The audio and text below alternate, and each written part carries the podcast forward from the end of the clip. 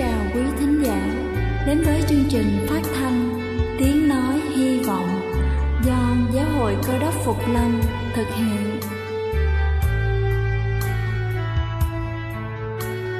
Kính thưa quý vị, Đức Chúa Giêsu trước khi Ngài về trời đã ban cho các môn đệ của Ngài một điều răn mới, đó là họ phải yêu thương nhau như chính tình yêu mà Ngài đã dành cho họ Quả thật vậy thưa quý vị, tình yêu thương là một món quà vô giá mà Chúa đã ban cho nhân loại và đó cũng là thông điệp mà chúng tôi muốn gửi đến toàn thể quý vị. Nếu quý vị muốn tìm hiểu thêm về chương trình, về niềm tin hoặc muốn nghiên cứu về lời Chúa, xin quý vị gửi thư về chương trình phát thanh Tiếng Nói Hy Vọng, địa chỉ 224 Phan Đăng Lưu, phường 3, quận Phú Nhuận, thành phố Hồ Chí Minh hoặc gửi email cho chúng tôi theo địa chỉ tiếng nói hy vọng amos@gmail.com. Ngoài ra, quý vị cũng có thể liên lạc với bất kỳ hội thánh cơ đốc Phục Lâm tại địa phương gần nhất. Xin chân thành cảm ơn và kính mời quý vị lắng nghe chương trình hôm nay.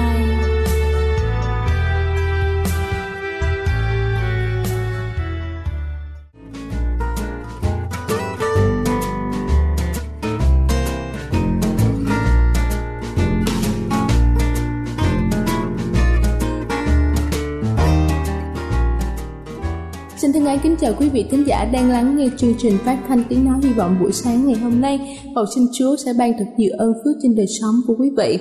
Kính thưa quý vị, đôi khi chúng ta sẽ tự hỏi rằng Chúa của chúng ta đang ở đâu khi chúng ta đang gặp khó khăn và thử thách trong cuộc đời của mình. Tất cả những thư báo truyền đạo trên thế giới cũng như thế.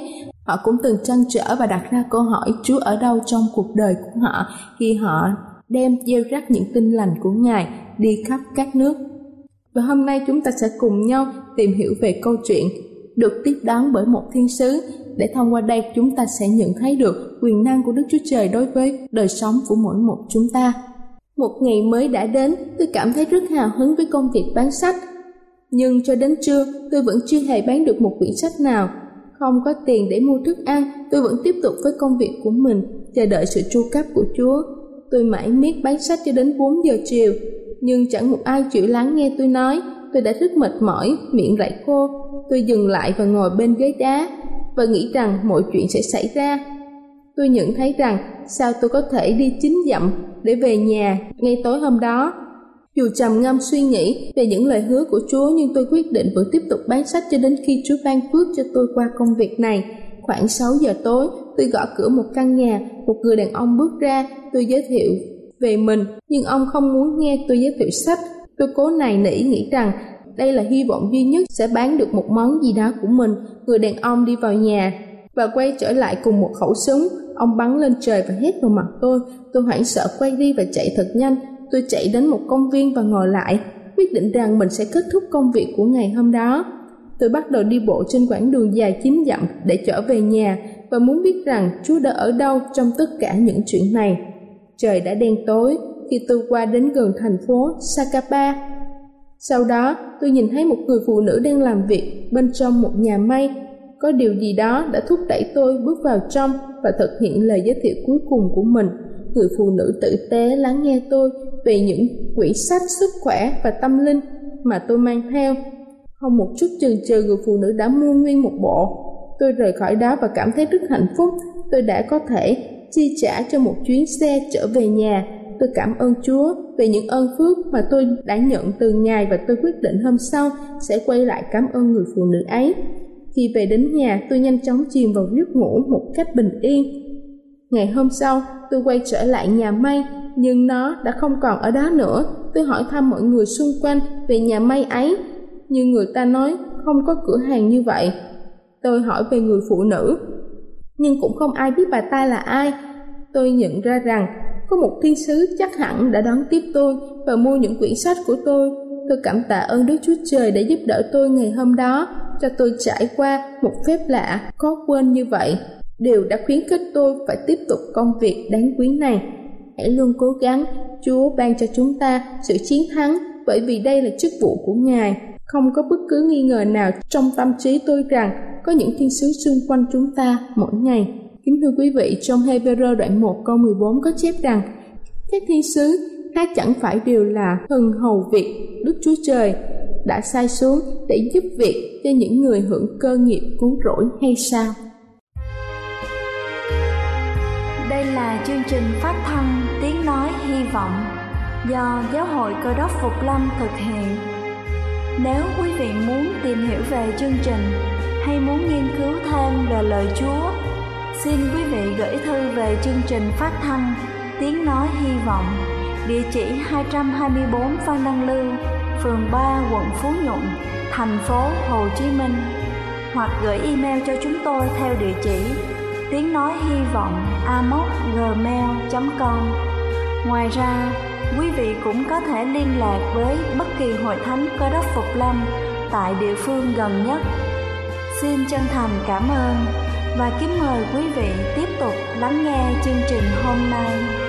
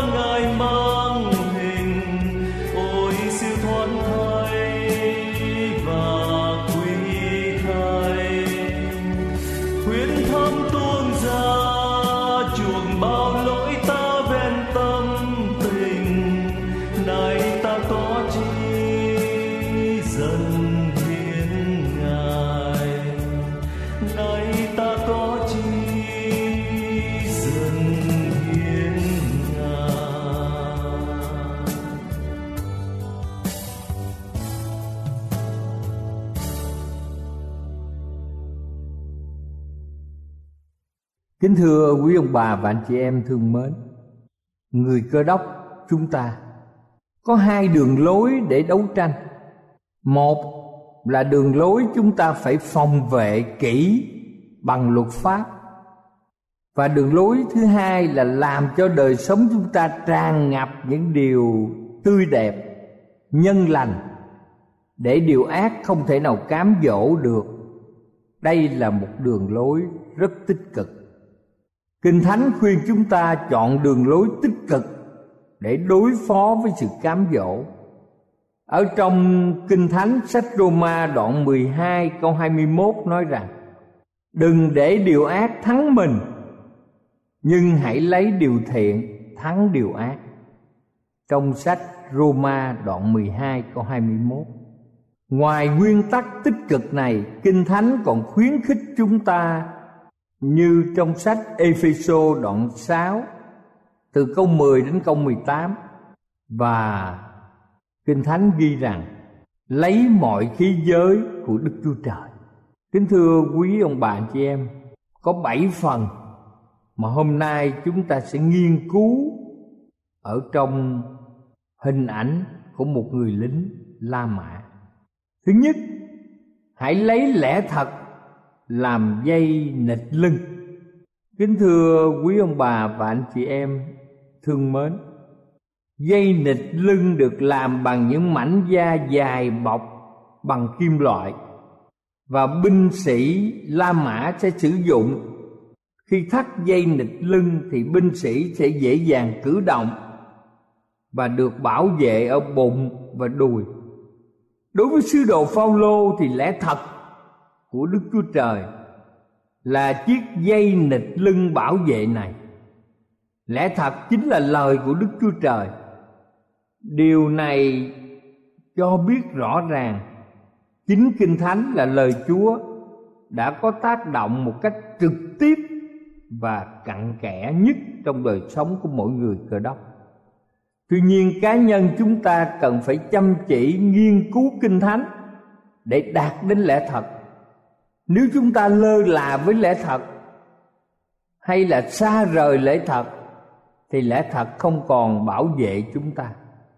Như vậy lẽ thật chỉ trở thành chiếc áo giáp hữu hiệu khi linh hồn chúng ta chấp nhận lẽ thật bằng đức tin và sự nghiên cứu kinh thánh một cách chăm chỉ. Cho nên, kính thưa quý ông bà chị em, hãy lấy lẽ thật làm dây nịch lưng ở trong đời sống của mình. Bất kỳ một người nào, đặc biệt là trong quân đội, người lính nào cũng phải có dây nịch lưng để giữ chặt cái quần của mình, để họ có thể di chuyển một cách thoải mái khi ra trận chiến. Đối với người cơ đốc thì phải lấy lẽ thật làm dây nịch lưng. Rồi thứ hai, kính thưa quý ông bà chị em chúng ta phải mặc lấy giáp bằng sự công bình. Kính thưa quý ông bà chị em, sách Epheso đoạn 6 câu 14 Điều này cho ông ta thấy rằng trong người lính La Mã, họ mặc áo giáp để che ngực, Tim và những cơ quan chủ yếu phía trước. Chiếc áo giáp thường được làm bằng kim khí gồm một mảnh hay là nhiều mảnh phủ lên nhau. Theo Kinh Thánh thì sự công bình của loài người gồm hai ý nghĩa. Nghĩa là chúng ta được buông tha khỏi tội lỗi Và tâm hồn được vững mạnh để chống lại mọi quyền lực của tội lỗi. Tuy nhiên, cả hai điều này là sự ban cho của Đức Chúa Trời, Hoàn toàn không thuộc vào công đức hay sự cố gắng của chính mỗi người. Vì vậy, dù chúng ta được xưng là công bình hay là được nên thánh, Thì chiếc áo giáp bằng sự công bình cũng hoàn toàn là do Đức Chúa Trời ban cho chúng ta. Cho nên không có một người nào tự lấy làm kiêu hãnh vì công đức bằng việc làm của mình để đổi lấy thiên đàng thứ ba, dùng sự sẵn sàng của tinh lành bình an mà làm giày dép. Giày và dép của người lính rất quan trọng. Họ có thể di chuyển ở trên chiến trường, hoặc là họ đi hành quân. Họ phải có giày dép để bảo vệ bàn chân. Và chúng ta thấy rằng Phaolô đã dùng hình ảnh giày dép để cho thấy rằng sự sẵn sàng của tinh lành bình an. Binh sĩ trong thời Phaolô rất cần giày dép. Đây là một tinh binh Giêsu. Giày dép để bảo vệ lòng bàn chân và bảo vệ bàn chân khỏi bị gai góc, đá sỏi, những sự gồ ghề của đường đi và làm cho binh sĩ có thể đứng vững di chuyển một cách mau lẹ. Như vậy thì tinh lành bình an được ví như là giày dép của một người lính. Kính thưa quý ông bà chị em, khi chúng ta đã chấp nhận và áp dụng tinh lành lẽ thật của Chúa thì chúng ta sẽ nhận được sự bảo vệ chống lại những vết chém sự bầm dập sự trầy da và rất nhiều viên đá hòn sỏi có thể đâm vào lòng bàn chân trong lúc mà chúng ta phải bước đi trên đường. Khi Phaolô khẳng định một cách đắc thắng về sự tin tưởng của mình, như trong sách Roma đoạn 8 từ câu 31 đến câu 39 Phaolô đã cho chúng ta thấy hình ảnh rõ nét mang giày dép của tinh lành. Kính thưa quý ông bà, chị em, khi chúng ta chết về bản ngã và khi đời sống chúng ta được cùng với đấng cơ đốc phát triển trong lẽ thật, thì chúng ta chẳng còn nghe thấy những lời quở trách và chẳng nhìn thấy những sự đau đớn, sự tự ái trong đời sống hàng ngày khi chúng ta giao tiếp. Khi chúng ta chấp nhận lẽ thật, tức là tin lành bình an, thì chúng ta sẽ tự kiểm soát lấy mình hầu chúng ta chịu đựng được những thái độ xem thường của nhiều người. Những thái độ công kích khi chúng ta giữ lẽ thật và chúng ta tạ ơn Chúa về giày dép của sự bình an. Thứ tư là ở trong câu 16 Lấy đức tin làm thuận. Thưa quý vị, Người lính La Mã đều có chiếc thuẫn để họ che thân của họ để đề phòng những mũi tên tấn công khi mà họ giao chiến. Như vậy đức tin là một phần của chiếc thuẫn và nó có thể giúp cho người lính bảo vệ được tánh mạng của mình. Đức tin của một người sẽ làm gia tăng và triển khai tất cả các phần khác.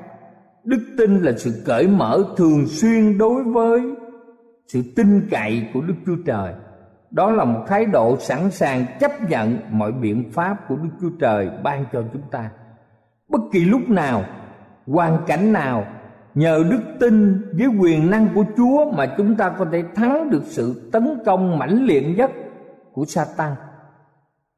Nhờ đó, anh em có thể dập tắt được các tên lửa của kẻ dữ. Câu nói này không phải là một sự gợi ý cho chúng ta về một cuộc chiến thắng không chắc chắn đối với điều ác, mà là một lời hứa tích cực, vững chắc như đinh đóng cột, thường xuyên và không hề thay đổi. Kính thưa quý vị, và thứ năm, chúng ta hãy lấy sự cứu chuộc làm mão trụ. Người lính nào cũng phải có chiếc nón sắt. Thời bây giờ và vào thời la mã thì những người lính có chiếc bảo trụ để bảo vệ đầu của mình. Khi mà tấn công kẻ thù, kính thưa quý vị, mão trụ bảo vệ cho chiếc đầu. Cũng giống như ngày nay, người ta đi xe gắn máy ở trên đường phố, người ta phải sử dụng nón bảo hiểm. Đầu là trung tâm của lý trí. Sự phán đoán thúc giục và kiểm soát. Theo ý nghĩa của kinh thánh, sự cứu rỗi là một danh từ bao gồm tất cả hành động của đức chúa trời đối với kẻ có tội như là sự soi sáng, bảo vệ, chữa lành và ban phước. Sự cứu rỗi bao gồm mọi nhu cầu của chúng ta trong quá khứ, hiện tại và tương lai. Vì vậy, kính thưa quý ông bà chị em chúng ta được yên nghỉ trong ơn cứu rỗi của đức chúa trời. Mạng sống chúng ta, danh dự chúng ta, sự nghỉ ngơi của chúng ta. Kính thưa quý vị, và rất nhiều điều nữa như sự vui mừng, sự bình an, sự hy vọng không nằm trong tay loài người hay nằm trong hoàn cảnh. Khi một người đội máu trụ này, người đó có thể thốt lên như Phaolô đã nói. Như trong Roma đoạn 8 câu 31 nếu Đức Chúa Trời vừa giúp chúng ta thì còn ai nghịch với chúng ta?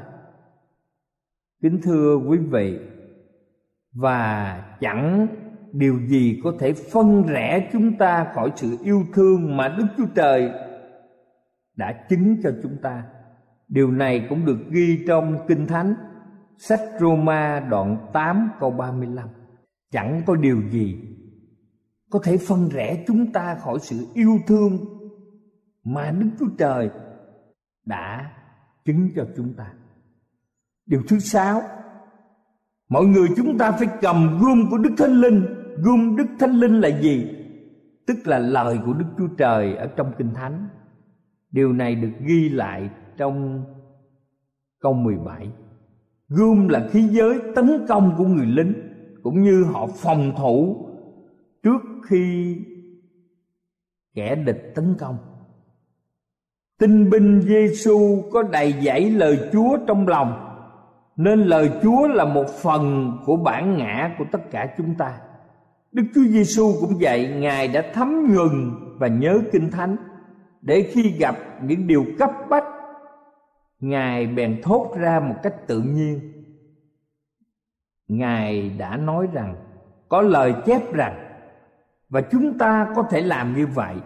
Khi bị cám dỗ, chúng ta không trông cậy vào hoàn cảnh, vào bản ngã của chúng ta, nhưng chúng ta trông cậy vào quyền năng của kinh thánh, tức là lời của đức chúa trời.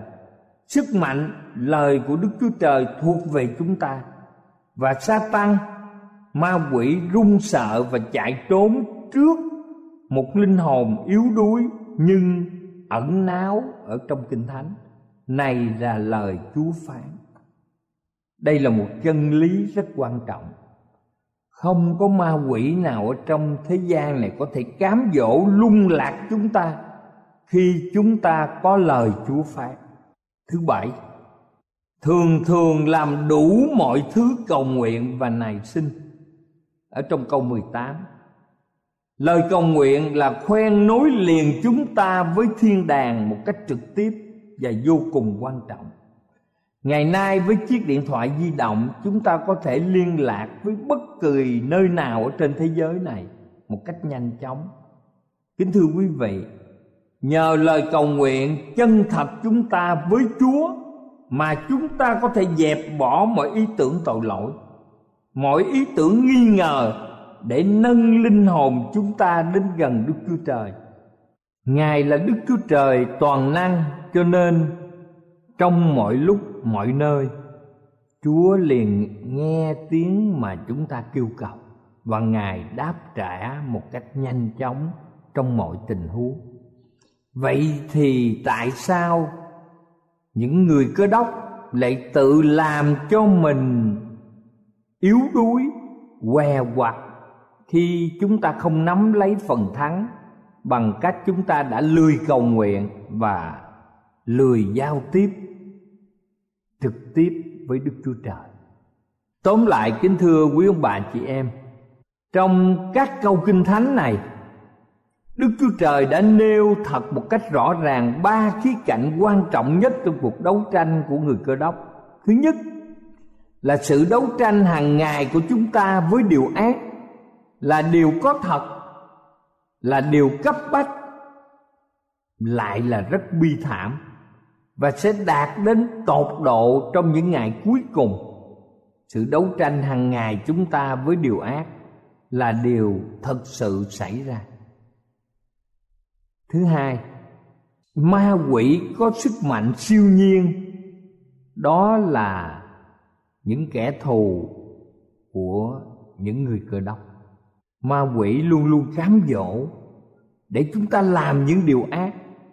Và khi chúng ta giữ theo luật pháp của chúa, giống như một người nhảy dù, họ có chiếc dù để đáp xuống an toàn. Nếu chúng ta gìn giữ luật pháp, mười điều răn, dân theo mạng lệnh của Chúa giữ lòng tin nơi Chúa Giêsu kính thưa quý vị không có sự cám dỗ nào có thể làm cho chúng ta lệch khỏi đường lối của Chúa. Thứ ba, nếu chúng ta mang lấy vũ khí của Chúa, thì sự phòng thủ của chúng ta là vô địch. Đây không phải là cuộc đấu tranh tưởng tượng, một cuộc tập trận, hay là một sự đánh giá, mà là cuộc đấu tranh giữa cái sống và cái chết. Có tính cách quyết định vận mạng của bất kỳ con người nào trong 7 tỷ người ở trên thế giới này.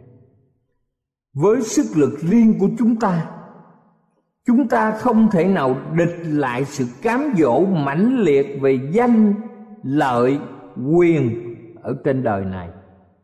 Và chúng ta cũng không thể nào địch lại được sự cám dỗ của ma quỷ vì vậy chúng ta được khuyên bảo trong câu 10 rằng phải làm mạnh dạng trong Chúa. Thưa quý vị, chỉ có đấng cứu thế là Đức Chúa Giêsu, đấng từ trời mới có thể giúp chúng ta năng lực để đối phó và thắng được ma quỷ. Quả thật, đây là một sự an ủi trong lời hứa mà trong Luca đoạn 10 câu 19 đã ghi lại. Quả thật, đây là sự an ủi trong lời hứa. Kinh Thánh viết như sau: Ta đã ban quyền cho các ngươi. Và Kinh Thánh nói rằng, và mọi quyền của kẻ nghịch dưới chân. Cầu Chúa ở cùng chúng ta trong việc chúng ta được trang bị những quần áo, những trang bị để bảo vệ cho thân thể. Đức chúa trời đã ban quyền cho chúng ta, và mọi quyền của kẻ nghịch thì dưới chân. Cầu chúa ở cùng quý ông bà và anh chị em.